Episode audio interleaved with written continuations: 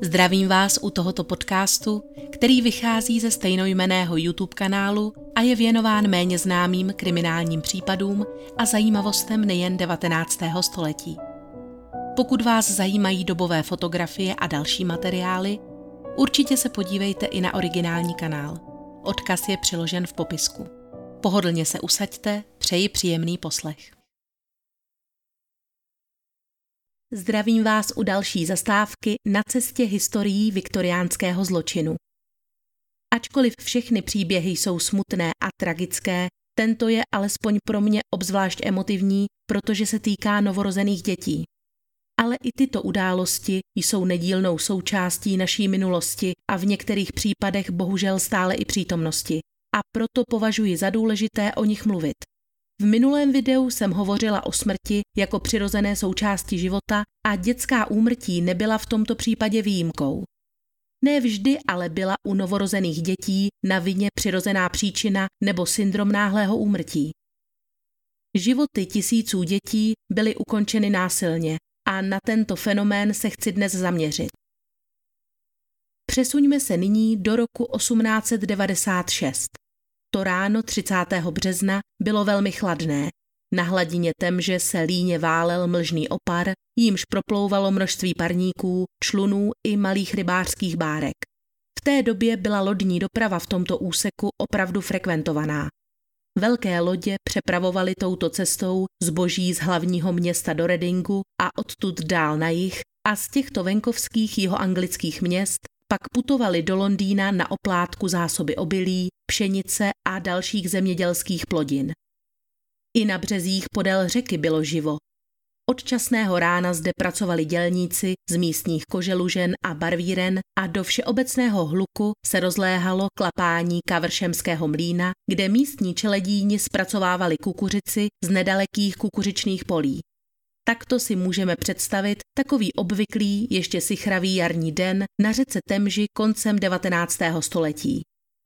Člun Charlesa Humphreese nebyl nějak zvlášť velký, ale zajišťoval mu slušnou obživu. Právě se svou lodí minul místo, kde do Temže ústí poblíž Sonning Lock řeka Kenneth a pomalu se pohyboval směrem k otevřeným pláním Kings Meadow. Humphreys spolu se svým přítelem právě směřovali k molu, když asi dva metry od břehu zahlédli na hladině hnědý balíček a zpomalili, aby si jej mohli pořádně prohlédnout.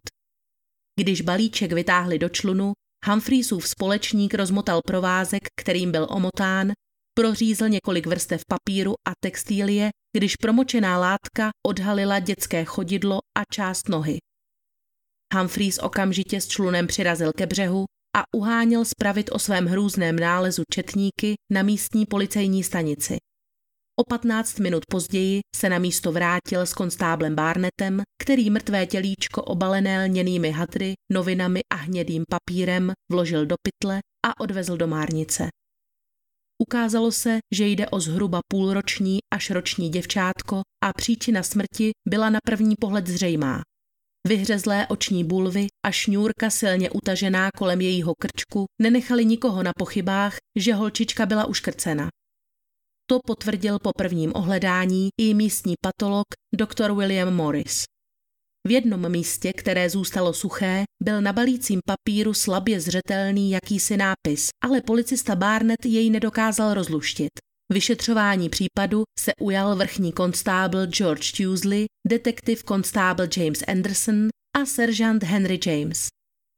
Obzvláště pro konstábla Andersona byl tento případ velmi emotivní, protože měl doma sám dvouletého synka, tedy jen o málo staršího, než bylo nalezené děvčátko. S vervou se pustil do pátrání a jeho snaha brzy přinesla kýžené ovoce, když objevil první stopu. Kromě špatně zřetelného textu na balícím papíru, který se prvé nedařilo přečíst konstáblu Barnetovi, objevil také razítko Midland Railway s datem 24.10.1895. Po dlouhých hodinách zkoumání pod mikroskopem pak dešifroval i zbytek textu, který obsahoval konkrétní jméno a adresu paní Thomasová, Pigots Road číslo 26 Caversham. Konstábl se obrátil na pracovníky nádraží v Redingu a ti zjistili, že balík skutečně v říjnu loňského roku prošel jejich kanceláří a byl odeslán z Bristolu. Nebýt pohotové úřednice, vyšetřování by v tomto bodě nejspíš skončilo, protože žádná paní Tomesová na uvedené adrese nebydlela. Ona úřednice však byla velmi všímavá a vzpomněla si, že skutečné jméno ženy, která tuto adresu uvedla, bylo Dyerová a dokonce věděla i to, že tato dáma nyní žije v Kensington Road číslo 45.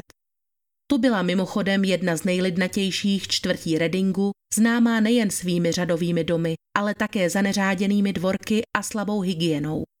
Domov zde nacházeli především dělníci a chudší obyvatelé města.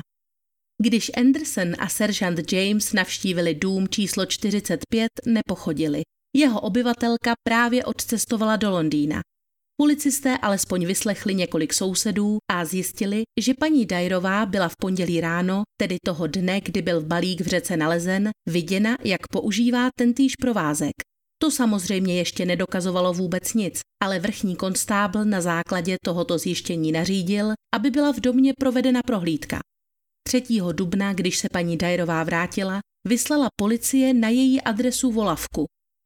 Takovou zajímavostí je, že na podobné akce, kdy bylo zapotřebí nasadit ženu, byly v drtivé většině případů povolávány přímo manželky policistů té konkrétní stanice, protože v té době vlastně nebyly žádné ženy policistky. Tato žena pak měla za úkol předstírat, že chce paní Dajrové svěřit do péče své dítě, Policisté byli totiž přesvědčeni, že zde mají co dočinění s takzvaným baby farmingem, což byl v té době velmi rozšířený jev a v určité podobě bohužel existuje v některých zemích i dnes. Jedná se o jakousi placenou pěstounskou péči, tedy osvojení si dítěte za jednorázový poplatek, které pak osvojitel může nabídnout k další adopci nebo si jej ponechat v péči. Dalo by se říci, že jde vlastně o obchod s dětmi. V 19. století využívali tyto služby pro své novorozené děti především svobodné matky. V té době byla společnost vůči ženám, které otěhotněly mimo manželský svazek, obzvláště nelítostná. Porodit nemanželského potomka bylo stigma tak silné, že mnoho rodin se obracelo ke svým dcerám a sestrám zády a tyto těhotné dívky pak byly beze všeho vyhozeny na ulici a ponechány svému osudu. Nejzranitelnějšími byly mladé ženy sloužící v domácnostech, které se často stávaly terčem sexuálního nátlaku ze strany pána domu, kterému samozřejmě v obavě ze ztráty zaměstnání nemohli čelit. Jakmile ale došlo k průšvihu, zaměstnavatel dal od celé věci ruce pryč a děvče bylo stejně na hodinu propuštěno, čímž přišlo o střechu nad hlavou i jediný příjem. Zákon z roku 1834 navíc zbavil biologického otce jakékoliv zodpovědnosti za dítě narozené mimo manželství, takže břemeno uživit sebe i dítě zůstávalo na ženách. A často tak neexistovalo jiné východisko, než se dítěte vzdát. O tom, jakým způsobem se ženy zbavovaly nechtěných potomků ještě před jejich narozením, jsem již mluvila v předchozím videu, takže pokud jste ho neviděli, odkaz se objeví v pravém horním rohu právě teď a v popisku. V tomto případě, o kterém hovoříme, se ale jednalo o manipulaci s dětmi již narozenými. Pokud tedy žena nechtěla nebo nemohla jít cestou umělého přerušení těhotenství a její stav se jí podařilo do poslední chvíle utajit, přišlo na řadu rozhodnutí, jak s novorozencem naložit. Některé ženy se uchýlily k nejdrastičtějšímu řešení a miminko sami usmrtili podáním jedu, uškrcením nebo utopením a mrtvé tělíčko pak nechali pohozené na opuštěném místě. Jiné se podobným způsobem zbavovali dětí živých.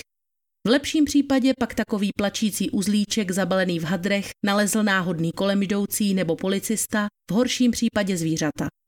Utajování těhotenství a vražda novorozence byly v té době nejčastějšími trestnými činy, jichž se dopouštěly ženy. Zatímco za vraždu hrozily takové matce tři roky, za utajení porodu byl trest odnětí svobody ve výši dvou let. Existovaly sice státní a farní siročince, ale bývaly beznadějně přeplněné a podmínky v nich nebyly právě ideální. Ty ženy, které si mohly dovolit vynaložit určité finanční prostředky, tak raději svěřovaly své novorozené děti do péče již zmiňovaných baby farmers. Šlo o ženy nebo i páry, které vystupovaly jako solidní a poctiví lidé a poskytovali za jednorázový poplatek nebo pravidelné příspěvky domov a péči těmto nechtěným dětem. Matka se pro ně později mohla i vrátit, ale ve většině případů souhlasila s tím, že si dítě ponechají nebo později zprostředkují adopci do lepší rodiny. Motivem většiny pěstounů ale nebyla šlechetná snaha pomoci, nýbrž rychle vydělat. Podnikavci brzy vycítili, že ženy v nezávidění hodné situaci představují zlatý důl a z péče o cizí děti se tak stal výnosný biznis. Zatímco chudé ženy platily těmto profesionálním pěstounům zhruba 5 liber, což je v přepočtu na dnešní měnu a české koruny nějakých 15 tisíc, dívky z bohatých rodin, kde byl vyvíjen větší tlak na utajení nechtěného těhotenství, museli vytáhnout z tobolky někdy až liber 80, tedy kolem čtvrt milionu korun. A ženy této možnosti ochotně a hojně využívaly. Existence nežádoucího potomka zůstala utajena, žena nemusela čelit společenským odsudkům a dítě mělo spokojeně a zdravě vyrůst v náhradním prostředí. To se ale bohužel často nedělo. Ačkoliv se samozřejmě našli i poctiví a slušní pěstouni, realita byla taková, že většina se snažila dělat vše proto, aby za své svěřence nemuseli utrácet příliš mnoho peněz. Děti dostávaly jen nezbytně nutné množství potravy, která nebyla právě pestrá. Obvykle to byly suché brambory, tvrdý chléb nebo naředěná kaše, někteří dostávali k ocucávání jen hadr namočený v cukrové vodě. Mnozí pěstouni podávali dětem také gin nebo nejrůznější opiáty, aby snížili jejich chuť k jídlu a utlumili přirozenou aktivitu. Nejpopulárnější směsí na bázi opiátů byla v té době Godfrey Scodil, známý též jako matčin přítel, což bylo v podstatě laudánum oslazené syrupem a ochucené kořením. Tato droga potlačovala chuť k jídlu natolik, že mnohdy plně nahradila jakoukoliv jinou stravu. Děti tak nepřijímaly prakticky žádné živiny a brzy vyhubly na kost. Není divu, že mnoho z nich umíralo na podvýživu nebo zdravotní potíže, jako například chronické průjmy. Děti trpěly i dlouhé měsíce v žalostných podmínkách a strašném fyzickém stavu, než zemřely. Takhle si osudy svých potomků jejich biologické matky jistě nepředstavovaly. Říká se, že policie měla jisté povědomí o tom, co se v takových pěstounských domácnostech odehrává, ale neměla dostatečné kapacity, aby mohla průběžně prošetřovat, zda mají všechny děti optimální podmínky. Dětská úmrtnost byla v té době navíc opravdu vysoká. Pro představu v roce 1864 bylo v Británii evidováno na 2300 případů úmrtí kojenců mladších jednoho roku z blíže nespecifikovaných příčin. Pěstouni, jejichž děti umírali důsledkem zanedbání péče, tak tímto sítem snadno proklouzli a zůstali nepotrestáni. V případě tělíčka vyplaveného z temže však nebylo nejmenších pochyb o tom, že jde o vraždu. A to bylo pro policejní vyšetřovatele něco docela jiného. Hlavní podezřelou už navíc měli v hledáčku. Emilia Elizabeth Dyerová, rozená Hobliová, se narodila 27. listopadu 1837 poblíž Bristolu jako nejmladší ze šesti dětí manželů Samuela a Sáry Hobliových. Měla tři starší bratry, Thomase, Jamese a Williama a dvě sestry Anne a Sáru Anne. Otec Samuel Hobley byl ševcovský mistr a rodina se po finanční stránce neměla vůbec špatně, o čemž svědčilo, že mohli bez problémů dotovat studium všech svých dětí. Školního věku se ale dožilo jen pět z nich. Sára N. zemřela v šesti letech na zánět mozkových blan. Rodiče tuto ztrátu těžce nesli a rozhodli se pořídit si dalšího potomka.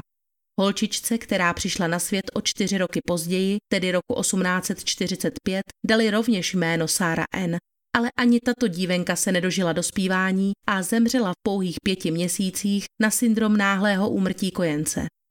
Neuběhly pomalu ani tři roky od této smutné události, když se matka Sára nakazila tyfem. V poslední fázi choroby již bylo její vědomí značně zakalené a malá Emília se o matku musela takřka nepřetržitě starat.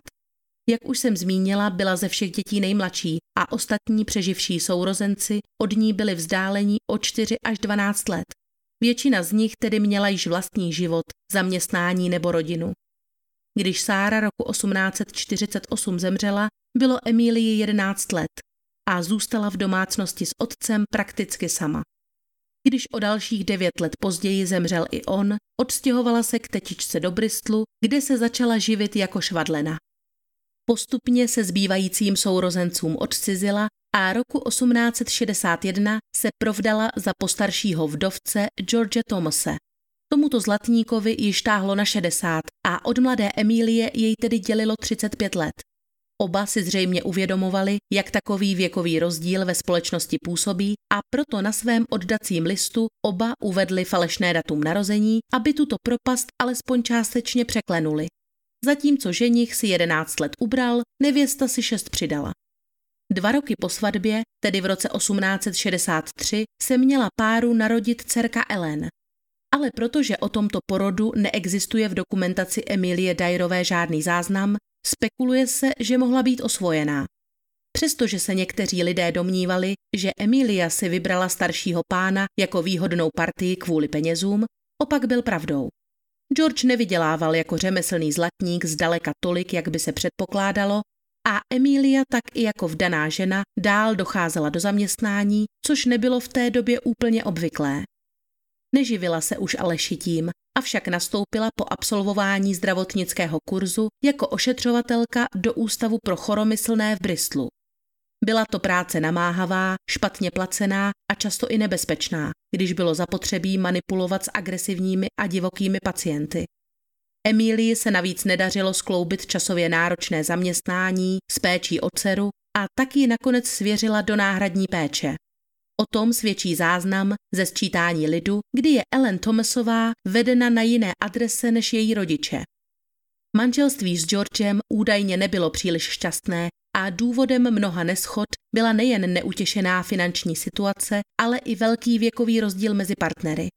Nicméně jejich svazek ukončila po devíti letech až Georgeova smrt, když v roce 1870 zemřel na odvodnění organismu v důsledku chronického průjmu.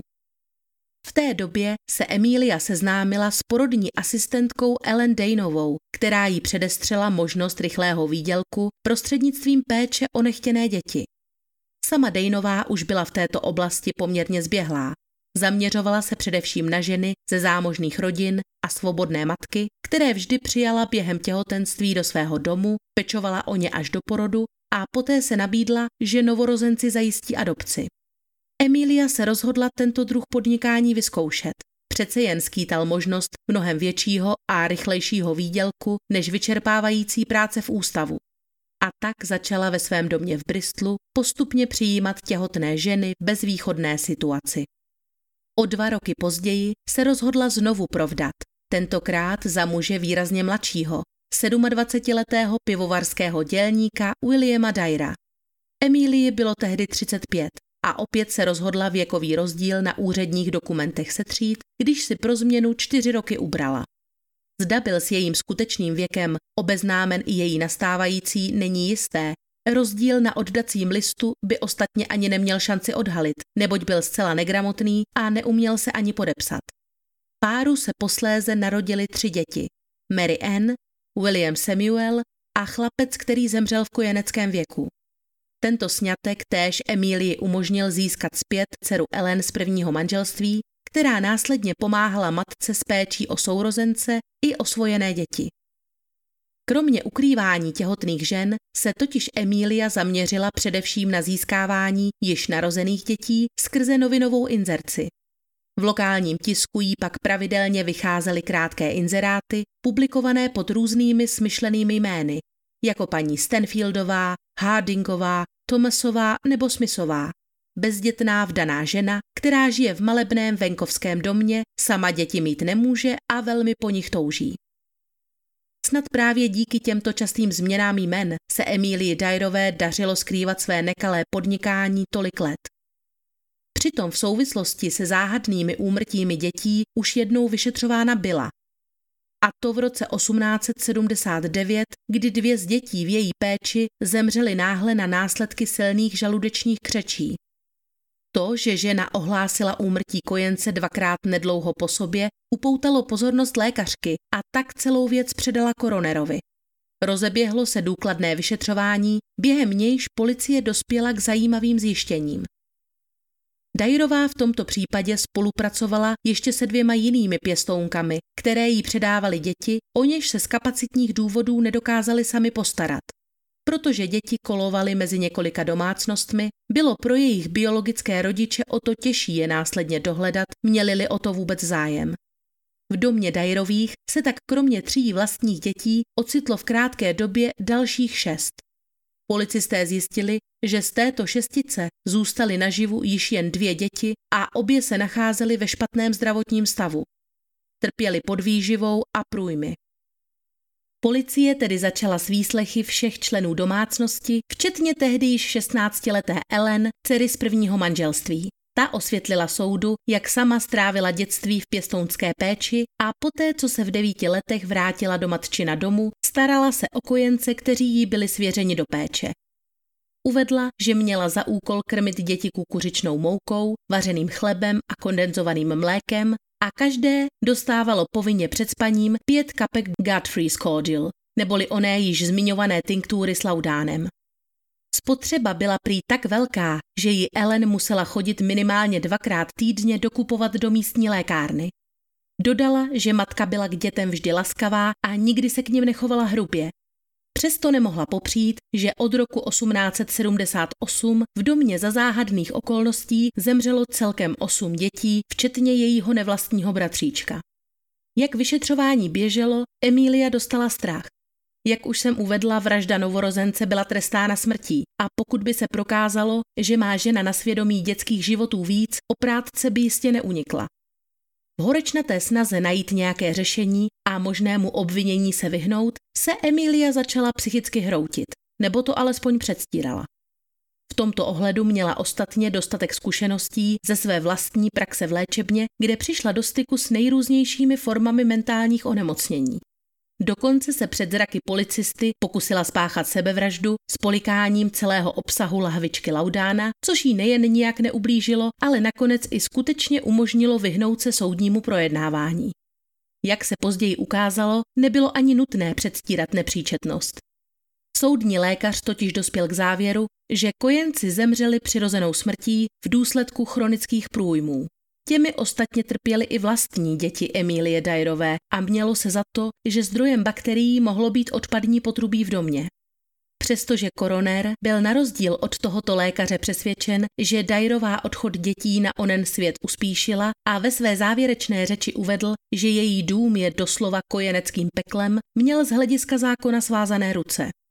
Nakonec mu nezbylo než prohlásit, že navzdory závažným podezřením neexistují žádné důkazy o zanedbání povinné péče. Jediný prohřešek, který mohl ženě připsat, byl, že se nechala na úřadě nezákonně zapsat do rodného listu jednoho ze svěřených dětí jako jeho biologická matka.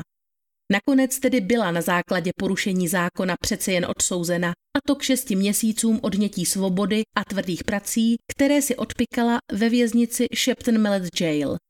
Její krátký pobyt za mřížemi ji však dosavadní jednání přehodnotit nepřiměl, ba naopak. Po svém propuštění se k původní činnosti velmi rychle vrátila, avšak tentokrát se snažila jednat s co největší opatrností, aby se vyhnula pozornosti policie. To se jí dařilo téměř 11 let a jen Bůh ví, kolik dalších dětí za tu dobu podlehlo její zhoubné péči. Roku 1891 ale opět narazila když do svého domu přijala jistou mladou guvernantku, která přišla do jiného stavu se synem svých zaměstnavatelů. Protože mladík se zřejmě nemínil přihlásit k zodpovědnosti a uprchl do zahraničí, vychovatelka vyhledala azyl u paní Dajrové, kde porodila a po jistém naléhání také svolila, že jí svěří své dítě do péče.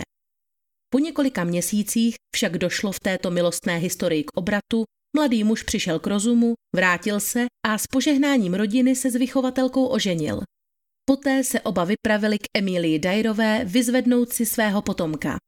Pěstounka jim sice nejprve kojence přinesla, ale žena okamžitě pojala podezření, že to není její dítě. Následná kontrola signifikantního mateřského znaménka na boku to jen potvrdila. Tajrová tedy začala tvrdit, že adopce již proběhla a dítě si vyzvedla jistá žena na vlakovém nádraží v Bristolu. Pár se tedy vydal na zoufalou honbu za svým potomkem, která začínala v Bristolu a pokračovala přes Cheltenham a Gloucester až do Londýna. Kojenec ale nebyl nikde k nalezení. Manželé vyčerpaní pátráním tak předali celou věc příslušným úřadům a v říjnu už na dveře Emílie Dajrové znovu klepali policisté. V té době již žila Emilia jen sama s dcerou Mary Ann. Manžel William ji mezi tím opustil, syn William Samuel, teprve 15-letý, už nádeničil stejně jako jeho otec v pivovaru a 27-letá Ellen byla vdaná a měla vlastní život. Žena dobře věděla, že tentokrát už by případné následky mohly být závažnější než jen šest měsíců nucených prací a tak se uchýlila k drastickému řešení a znovu si sáhla na život. Tentokrát se pokusila proříznout si hrdlo a to hned třikrát, ale ani jeden z těchto pokusů nebyl korunován úspěchem a utrpěla jen nepatrné škrábnutí. Zdálo se, že jde o další demonstrativní čin, aby se vyhnula trestu. Mary Ann však tvrdila, že je na tom matka opravdu psychicky zle a ve chvílích, kdy nepropadá melancholii, mívá nezvladatelné záchvaty agresivity. Přivolaný lékař potvrdil, že žena opravdu vykazuje známky šílenství a tak byla v době, kdy mělo probíhat šetření tohoto nového případu, umístěna do léčebny pro duševně choré. Po jejím návratu domů se situace opakovala s prakticky totožným scénářem. Žena se znovu pustila do obchodování s dětmi, jedno z nich v její péči zmizelo, biologičtí rodiče se po něm začali schánět a tak přišlo znovu na přetřes Emílíno chatrné duševní zdraví. Je opravdu velká náhoda, že těmito záchvaty trpěla vždy, když bylo potřeba vyhnout se vyšetřování nebo trestu. Tvrdila například, že slýchá hlasy, které jí k tomuto násilnému jednání nabádají a dokonce se vrhla na svého ošetřujícího lékaře s pohrabáčem v ruce s pohrůžkou, že mu rozrazí lepku. Emília byla tedy znovu hospitalizována, po dvou týdnech propuštěna a opět se vrátila ke své původní činnosti, jako by se nechumelilo. Její dcera Mary Ann se mezi tím provdala za 26-letého Artura Ernesta Palmera, podobního prodejce šicích strojů.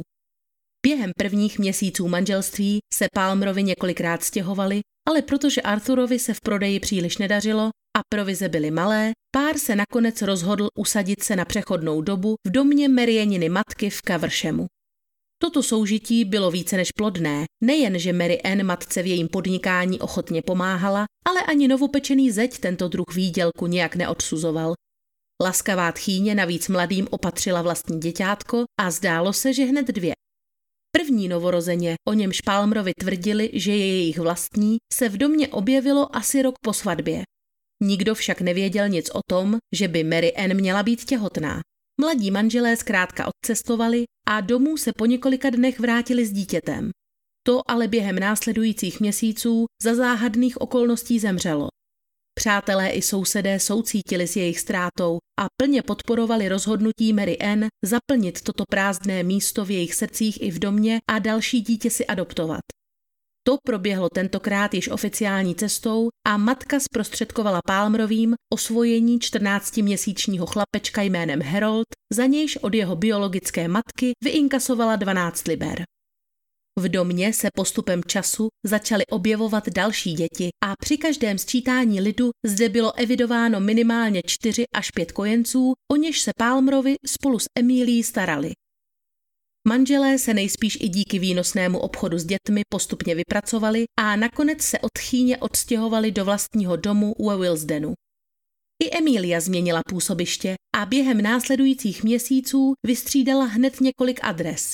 Přece jen byla po předchozích zkušenostech obezřetnější a věděla, že by jí policisté mohli snadno přijít na stopu. V jedné z dělnických ubytoven, kde po krátkou dobu přebývala, se seznámila s Jane Smithovou, postarší dámou, které všichni přezdívali Granny. V té době jí bylo 74 a přesto, že se mělo za to, že se předchozích 30 let živila jako služebná, její minulost byla obestřena tajemstvím. Budoucnost této ženy však po setkání s Emílí Dajrovou nabrala nový směr.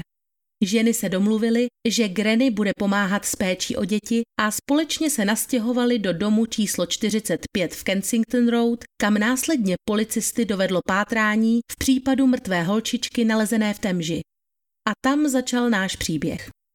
Vraťme se tedy teď do chvíle, kdy se na této adrese zastavila policisty najatá volavka. Žena se s paní Dajrovou domluvila na poplatku ve výši 50 liber, tedy přibližně 155 tisíc korun, a přislíbila, že ještě téhož dne se do domu vrátí i s dítětem. Když však paní Dajrová před třetí hodinou odpolední otevřela dveře, na jejím Prahu nestála zájemkyně s novým přírůstkem, ale dva policisté, konstábl Anderson a seržant James. Viditelně šokovaná žena byla vzata do vazby, zatímco vyšetřující policisté důkladně prohledávali její byt. V bytě policie objevila tři děti. Jedenáctiletou Nelly Oliverovou, devítiletého Willieho Thorntona a neidentifikovatelného tříměsíčního kojence. Prohlídka odhalila také očkovací průkazy, značné množství dětského oblečení, 15 lístků ze zastavárny a výstřižky z inzeráty z nejrůznějších londýnských, ale i jiných britských novin. Policisté také objevili totožnou šňůrku, s jakou byla uškrcena nalezená dívenka a sbírku dopisů, která vyjevila řadu smutných příběhů žen, které byly nuceny vzdát se svých dětí a vložili je v dobré víře do rukou Emílie Dajrové. Z jednoho z těchto listů policie vyvodila, že mrtvé děvčátko by mohlo být Helena Frájová, nemanželská dcera posluhovačky Mary Frájové. Ta byla do péče paní Dajrové svěřena 5. března spolu s poplatkem 10 liber. Bohužel tělíčko bylo již v takovém stupni rozkladu, že jej nebylo možné identifikovat podle žádných vnějších znaků a v té době neexistovala žádná jiná spolehlivá metoda, která by prokázala příbuznost děvčátka s paní Frájovou. Během prohlídky také nebylo možné přehlédnout nasládlý zápach vycházející z Emilíny ložnice.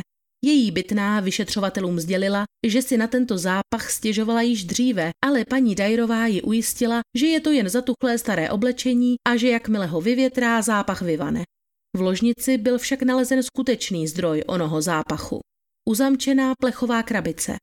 Ačkoliv byla prázdná, nesla zjevné známky toho, že v ní ještě před nějakou dobou leželo mrtvé tělíčko.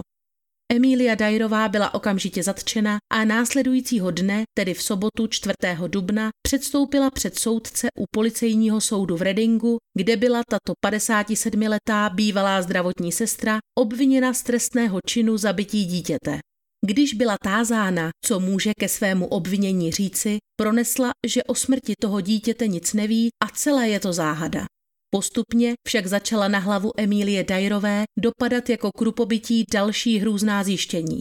Necelý týden po jejím zatčení ve středu 8. dubna nalezl dělník Henry Smithwaite, který na výzvu policie pomáhal s prohledáváním řeky, mezi sloupky dřevěného můstku zachycený další balík. Když jej muž z řeky vylovil, protrhl se a na zem vypadla cihla. Z lněných hadrů, které byly napěchovány uvnitř, vytáhl muž pozůstatky dětského tělíčka. Bylo již tak rozložené, že se hlava samovolně oddělila od těla a spadla do vln pod jezem. Dítě na sobě mělo košilku a plenky připevněné kolíčky kolem těla, kolem krku mělo rovněž utaženou šňůrku, ale jinak na těle nebyla viditelná žádná další zranění. Tělo opět ohledal doktor Morris. Zjistil, že obětí je pouhých pár týdnů starý kojenec a ve vodě musel být téměř měsíc. Jakákoliv další zjištění však značně komplikoval rozklad. Kromě hlavy se od trupu oddělila i jedna stehenní kost a vnitřnosti vyhřezly ven stenčenou kůží na zádech. Lékař tak nedokázal určit, zda smrt dítěte způsobila šňůrka kolem krku, ani zda bylo v době, kdy jej vhodili do vody vůbec mrtvé. Prohledávání řeky a jejího okolí pokračovalo, tentokrát s ještě větší intenzitou. Neuběhly ani dva dny, když jiný dělník John Titcomb pátral ve vodě svým improvizovaným nástrojem z lana a dvou háků a narazil u dna na další balík. Vylovil předmět zabalený do pytlů a ovázaný provázkem, který měl opět za úkol přidržovat cihlu. Muž odolal nutkání otevřít balíček sám a místo toho jej odvezl na policii. Doktor Morris pak po jeho otevření seznal, že jde tentokrát o zhruba devítiměsíčního chlapce. I navzdory pokročilému rozkladu bylo možné rozeznat jeho osm mléčných zubů a hnědé vlásky. V ústech měl nadspaný kapesník a stejně jako ostatní utaženou šňůrku kolem krku. Protože většina kostí byla již zdegenerována rozkladem, hrudník se propadl a břišní dutina praskla, lékař tak opět nemohl stanovit přesnou příčinu smrti. Nicméně předpokládal, že dítě bylo udušeno kapesníkem a šňůrkou. Důkazy se začaly pomalu hromadit. Šňůrka byla ve všech případech stejná a shodoval se i typ plen nalezených na předchozích dvou obětech. Policisté byli přesvědčeni, že jde o práci jednoho člověka. 10. dubna došlo k dalšímu hrůznému nálezu. Ve velké gobelínové kabele, ovázané provazem, byla tentokrát tělíčka dvě a v tomto případě již nebylo pochyb, že se děti staly obětí vraždy. Dívenka na sobě měla plenku a na krku dva výrazné otisky jako od provazu nebo šňůry.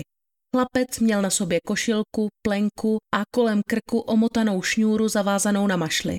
Doktor Morris dospěl k závěru, že obě děti byly uškrceny, jinak se jevily jako zdravé a dobře živené. Třináctiměsíční chlapec s hnědými vlásky a modrýma očima nedlouho před svou smrtí jedl rýžový nákyp. Holčička, jejíž věk byl odhadován na čtyři měsíce, měla řídké světle hnědé vlasy, modré oči a na paži stopy po nedávném očkování. Policie začala okamžitě pátrat potom, zda někdo nesvěřil děti odpovídající tomuto popisu v uplynulých měsících Emílii Dajrové.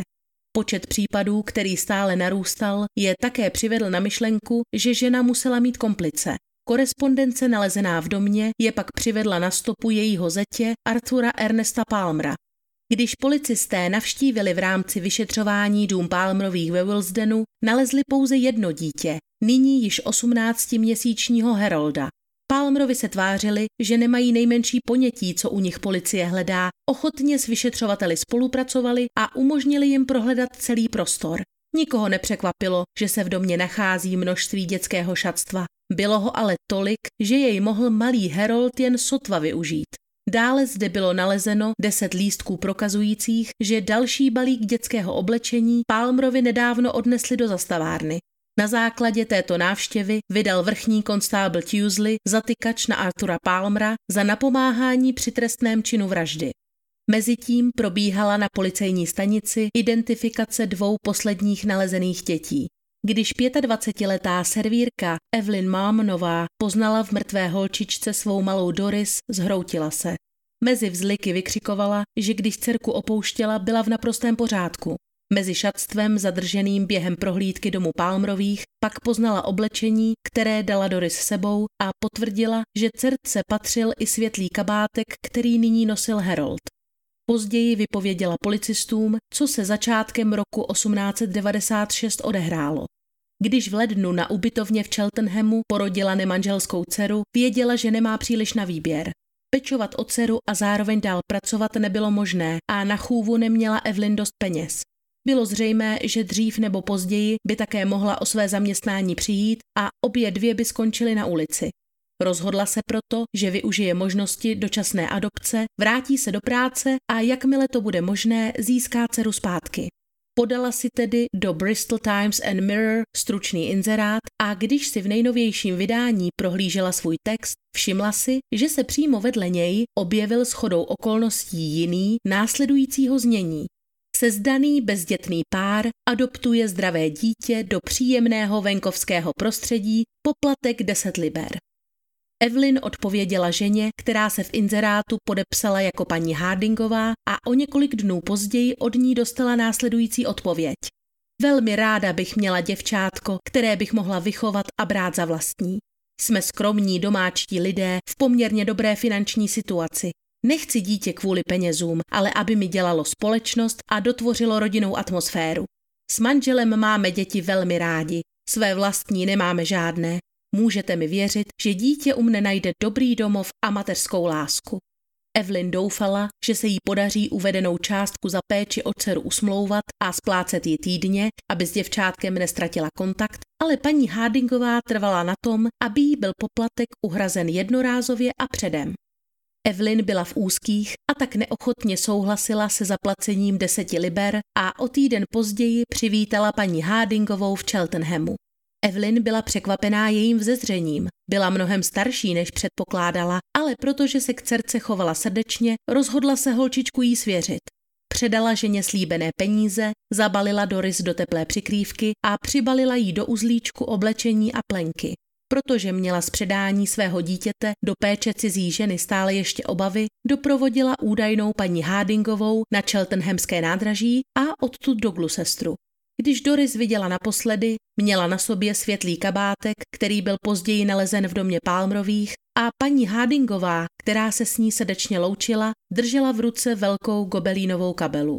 Do svého bytu se Evelyn vrátila jako zlomená žena a litovala, že se k tomuto činu kdy uchýlila. O několik dnů později ji alespoň trochu uklidnil dopis od paní Hardingové s ujištěním, že je vše v pořádku a nemusí mít obavy. Ve své odpovědi vyjádřila matka starost nad tím, zda se Doris cítí po nedávno absolvovaném očkování dobře a prosila paní Hardingovou, aby dala dcerce jejím jménem pusinku. Dalšího dopisu se už ale nedočkala. Příběh chlapce, jeho štělíčko našli vedle malé Doris, byl neméně smutný. Harry Simons nebyl nemanželské dítě, ale pohrobek. Kdyby jeho otec nezemřel a matka nebyla náhle nucena uživit sebe i chlapce, jistě by dál vyrůstal v harmonické láskyplné rodině. Když náhlé okolnosti přiměly paní Simonsovou hledat si práci a byla jí nabídnuta pozice služebné pro dámu z lepší společnosti žijící v zahraničí, neváhala ani na okamžik. Domluvila se tedy s dlouholetou přítelkyní ze sousedství, paní Sergeantovou, že zatímco bude pryč, o Harryho se jí postará. Manželé Sergeantovi, majitelé pohřebního ústavu, nebyli žádní chudáci, ale zároveň měli šest vlastních dětí a Harry byl přece jen kojenec, který potřeboval speciální péči. Paní Sergeantová pro něj nejprve najala kojnou, ale protože neobdržela od chlapcovi matky po dobu několika měsíců ani peny a nemohla si dovolit dál platit ze svého, rozhodla se dát hocha k adopci. Odpověděla na inzerát, který uváděl, že se slušná žena postará o dítě za poplatek deseti liber. Zájemci měli kontaktovat paní Hardingovou z Bristolu. Paní Sergeantová u soudu vypověděla, že tato dáma, paní Hardingová, jí nakonec prozradila, že se ve skutečnosti jmenuje Thomasová, ale protože bylo používání pseudonymů v těchto případech běžnou praxí, nepřišlo jí to nějak podezřelé. Ujistila se, že se tato domělá paní Thomasová o Harryho dobře postará a na stanici v Paddingtonu jí chlapce předala. Na konci své výpovědi paní Sergeantová zdůraznila, že Harry byl krásný chlapec a že když jej předávala do péče paní Thomasové, byl naprosto zdravý a silný. Také identifikovala oblečení na mrtvolce jako to, které měl Harry na sobě, když ho viděla naposledy.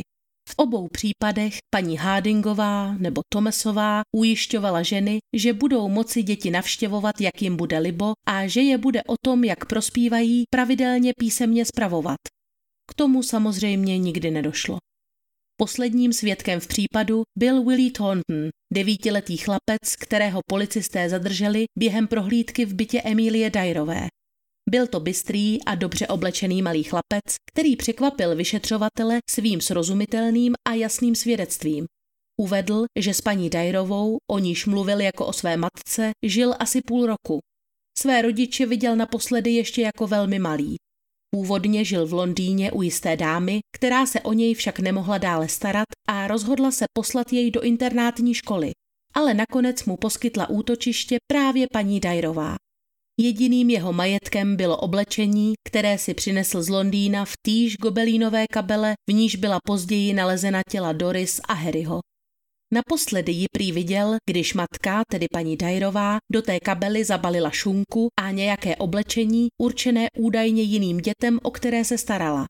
Po několika dnech se vrátila z cest bez tašky. Svou výpověď Willy uzavřel slovy, že má paní Dajrovou moc rád.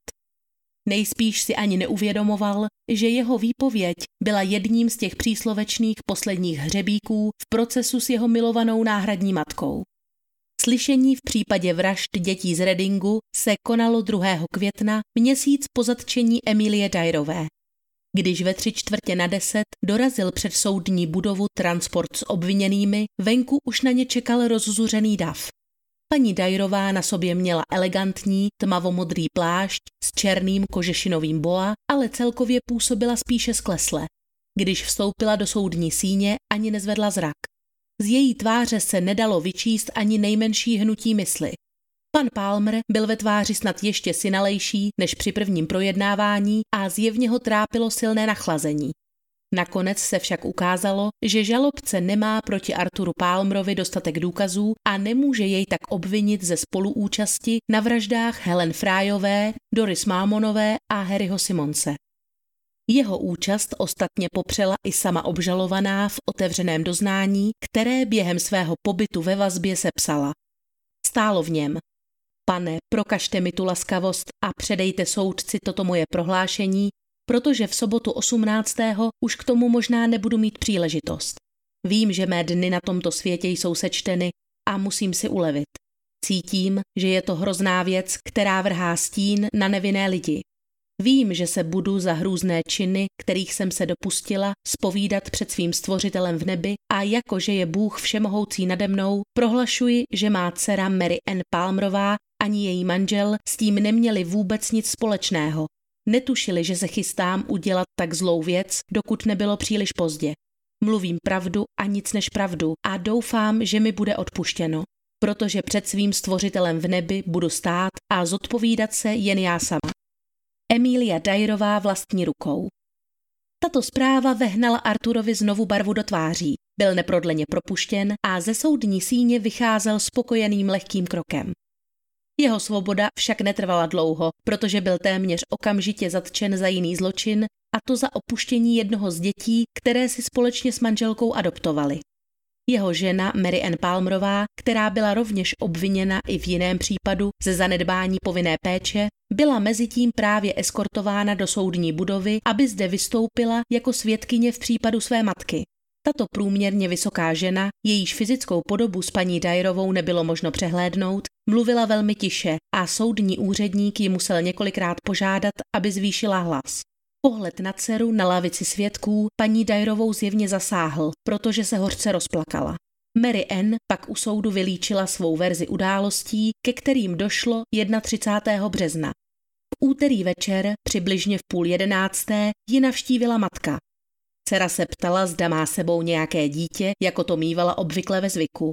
Emília přisvědčila, ale kojence dceři neukázala. Mary Ann šla mezi tím přiložit do kamen a když se vracela, všimla si, že matka zastrčila za pohovku velkou gobelínovou kabelu. Na sedáku pak ležel balík zabalený v hnědém papíru, který Emília rozbalila a postupně z něj vyndala množství dětských šatiček, světlý kabátek s hedvábnou šňůrkou a pár košilek. Přivezla dceři také šunku, přesně jak vypověděl Willy. Protože už bylo na cestování příliš pozdě, Emília se rozhodla, že v dceřině domě přespí, ale trvala na tom, že si ustele v obývacím pokoji s dítětem. Následujícího dne doprovázela Mary Ann matku do Paddingtonu, kde se setkali s paní Sargentovou, která jim předala do péče asi 13-měsíčního chlapce. Podle Mary Ann byl poměrně živý a neklidný, což její matku zřejmě popudilo. S kojencem zatřásla a řekla, že pokud bude takhle vyvádět i dál, dlouho se neudrží.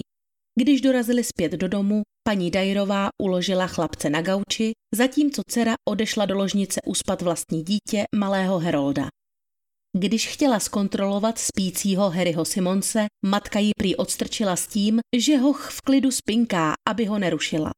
Mary Ann dále uvedla, že si po zbytek večera nevšimla, že by se chlapec vůbec hýbal. Pokaždé, když se nabídla, že připraví nějaké jídlo nebo kojeneckou láhev, matka jí nedůtklivě odmítla.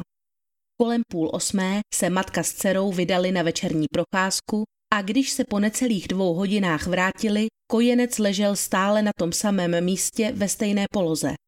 Mary Ann to přišlo zvláštní, ale na nic se nevyptávala a druhého dne už bylo dítě pryč. Když pak v pokoji zametala, všimla si, že za pohovkou leží balíček tvarem připomínající dětské tělíčko. Ani přesto však Mary Ann tento svůj nález nějak dál neřešila a v podstatě to nechala být. V poledne se paní Dajrová ptala, zda by jí zeď Artur mohl obstarat cihlu.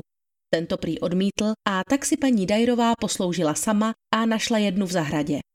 Poté, co odešla, si Mary Ann všimla, že jí v krabičce s galantérií chybí šňůrka. Paní Dajrová mezitím nasedla s velkou gobelínovou kabelou do vlaku směrem Reading a jak později vypověděla Granny Smithová, domů se vrátila bez zavazadel.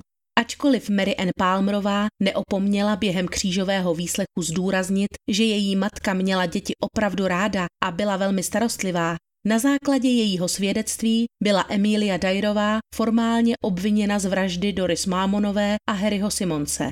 Byla převezena do cely, aby vyčkala na transport do věznice Holloway v Londýně, kde měla vyčkat na závěrečné slyšení. Když Dajrovou převáželi na nádraží, vůz byl doslova v obležení bučícího a halekajícího davu. Když žena vystoupila, schoulená do svého dlouhého, temně modrého pláště, policisté museli zakročit, aby ji lidé nezačali linčovat. Soudní proces s Emílií Dyerovou v Old Bailey započal 21. května 1896. Bylo během něj vyslechnuto mnoho svědeckých výpovědí od přátel obžalované, sousedů, rodinných příslušníků i matek zavražděných dětí. Na světlo postupně vyplouvaly hrůzné detaily. Například, jak paní Dajrová musela v domě své dcery nejprve uškrtit malou Doris a tutéž pásku, kterou nejprve svázala její tělíčko, použila následujícího dne na Harryho. Jejich skromné šatstvo pak rozdělila mezi Mary Ann a zastavárnu a dětské botičky, které matka Doris přibalila do balíčku, věnovala své bytné jako dárek pro jejich malou dcerku. Ke slovu se také dostali odborníci z oboru psychiatrie, kteří měli za úkol přeskoumat duševní zdraví obžalované a usnést se, zda by mohla využít nepříčetnosti jako polehčující okolnosti. Zatímco jeden lékař tvrdil, že žena je šílená, jiní zase oponovali tím, že ačkoliv vykazuje známky hluboké melancholie a má sklony k depresím, není nepříčetná a v době spáchání činu byla plně zodpovědná za své jednání.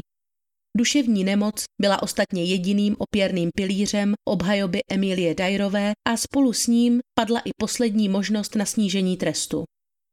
Porotě trvalo jen necelých pět minut, než dospěla k verdiktu vina. Odsouzena byla k trestu smrti provazem. Poslední tři týdny života v odsouzenecké cele strávila psaním. Celkem se vyspovídala na stránkách pěti sešitů. Když ji v předvečer popravy navštívil vězeňský kaplan s otázkou, zda se hodlá vyspovídat, předložila mu Dajrová suše tyto sešity. Emília Elizabeth Dajrová byla popravena ve středu 10. června 1896 ve věznici Newgate. Jakmile začal zvon v kapli odbíjet devátou, dozorci vyvedli Emílii po dřevěných schůdcích k šibenici, mistr popravčí James Billington jí kolem krku rychle navlékl smyčku a přes hlavu natáhl pytel a když se jí guvernér naposledy zeptal, jestli chce něco říci, Dajrová odpověděla, ne pane, nemám k tomu co říct. Pouze poděkovala dozorkyním za jejich laskavost. Přesně v 9 hodin se naposledy zhoupla na laně a její tělo vyselo v propadlišti ještě téměř hodinu, než byla odříznuta a odvezena, aby si ji v 11 hodin mohli prohlédnout členové poroty. Později byla spopelněna a pohřbena ve vězeňském areálu vedle ostatních odsouzenců. Mary Ann Palmerová se po smrti své matky sama stala ještě několikrát hlavní podezřelou v případech týkajících se nezákonných adopcí, což mě vůbec nepřekvapuje už s ohledem na její prazvláštní výpověď. Věděla, že se v domě po celou dobu nachází novorozenec, kterého údajně ani jednou neviděla a nepřišlo jí zvláštní, že nepláče nebo že ho její matka nekrmí. Potom, když následujícího dne přivedla do domu další dítě, opět se vůbec nepozastavovala nad tím, že se nehýbe ani nepláče, takže buď to byla opravdu tak hloupá nebo lhostejná, anebo dobře věděla, jaký osud děti potkal, činnost své matky tiše tolerovala a před soudem se jen pokoušela odvrátit pozornost od sebe a od manžela. Jestliže potichu likvidovali množství dětského oblečení a průběžně je odnášeli do zastaváren, asi museli tušit, že ty děti neodjeli na riviéru, že ano. Nicméně odsouzena Mary Ann nikdy nebyla, přestože se tvrdí, že převzala štafetu a v Emilíně odkazu pokračovala dál ještě několik let. Jediný poslední přeživší příbuzný Emilie Dajrové, bratr Thomas, prohlásil už během soudního jednání, že je mu sestra naprosto cizí a plně se od ní distancoval. Emilien biologický syn William Samuel, který se během dospívání přidal k námořnictvu, nebyl během procesu své matky vůbec v Anglii a zjevně o něj ani nejevil valný zájem. Děti, které byly nalezeny během policejní prohlídky v domě číslo 45 na Kensington Road, byly předány k adopci a snad našly lepší domov. Byla to tragická historie, ale i navzdory všemu, co se odehrálo, měl tento případ i pozitivní dopad. Veřejnost se začala intenzivněji zajímat o osudy osvojených dětí a do popředí zájmu se dostala i do posud upozadovaná NSPCC, neboli Národní společnost pro prevenci týrání dětí, která vznikla roku 1884. Občané hromadně vyzývali vládu, aby podnikla razantní kroky ke zvýšení bezpečnosti a zlepšení podmínek pro děti v adoptivní péči a tato snaha se naštěstí neminula účinkem. 6. května představil Lord Herschel návrh nového zákona o bezpečnosti dětí v pěstounské péči, v němž navrhoval, aby každá osoba nebo rodič pečující o dítě mladší sedmi let podléhala nutnosti registrace na příslušném úřadě nejpozději do sedmi dnů od převzetí tohoto dítěte do péče. Tato povinnost se nevztahovala pouze na zaměstnance nemocnic, zotavoven a vzdělávacích zařízení. Místní úřady byly podle tohoto zákona rovněž nově povinny vést registr těchto dětí a zavedeny byly i pravidelné prohlídky, které lékař prováděl přímo v domácnostech, aby se ujistil, že prostředí, v němž dítě vyrůstá, je odpovídající. Pokud došlo k úmrtí, tato událost musela být nejpozději do 24 hodin oznámena úřadům a nahlášena koronerovi. Za porušení tohoto zákona hrozila pokuta ve výši pěti liber a měsíční vězení. Tento zákon sice nebyl všemocný, ale jistě zachránil mnoho dětských životů. Je jen obtížné říci, kolik to mohlo být v porovnání s těmi, jimž Emilia Dajrová život vzala. Lloyd's Weekly Newspaper odhadoval, že jen za uplynulý rok, tedy od chvíle, kdy se přistěhovala do Kavršemu, přijala do péče minimálně 50 dětí od kojeneckého věku až do 10 let. Byl to ale jen zlomek z celkového množství dětí, které jí prošly za ta léta rukama. Odhaduje se, že jich mohlo být až kolem 400, přičemž o život přišlo více než 300 kojenců, jejich štěla se nikdy nenašla nebo neexistovaly žádné důkazy, které by s tím nebo o ním dítětem Dajrovou spojovaly. Na každý pád je s ohledem na tyto činy Emilia Dajrová označována jako nejplodnější sériová vražetkyně všech dob. Můžeme být jen vděční pečlivé a vyčerpávající práci policie, díky níž byla nakonec po právu potrestána a nemohla tak ve své činnosti dál pokračovat. Samozřejmě se našli mnozí jiní a tématika baby farmingu je bohužel stále aktuální i dnes, ale to už je jiný příběh. A tak můžu říct, že se na vás u něj budu těšit příště.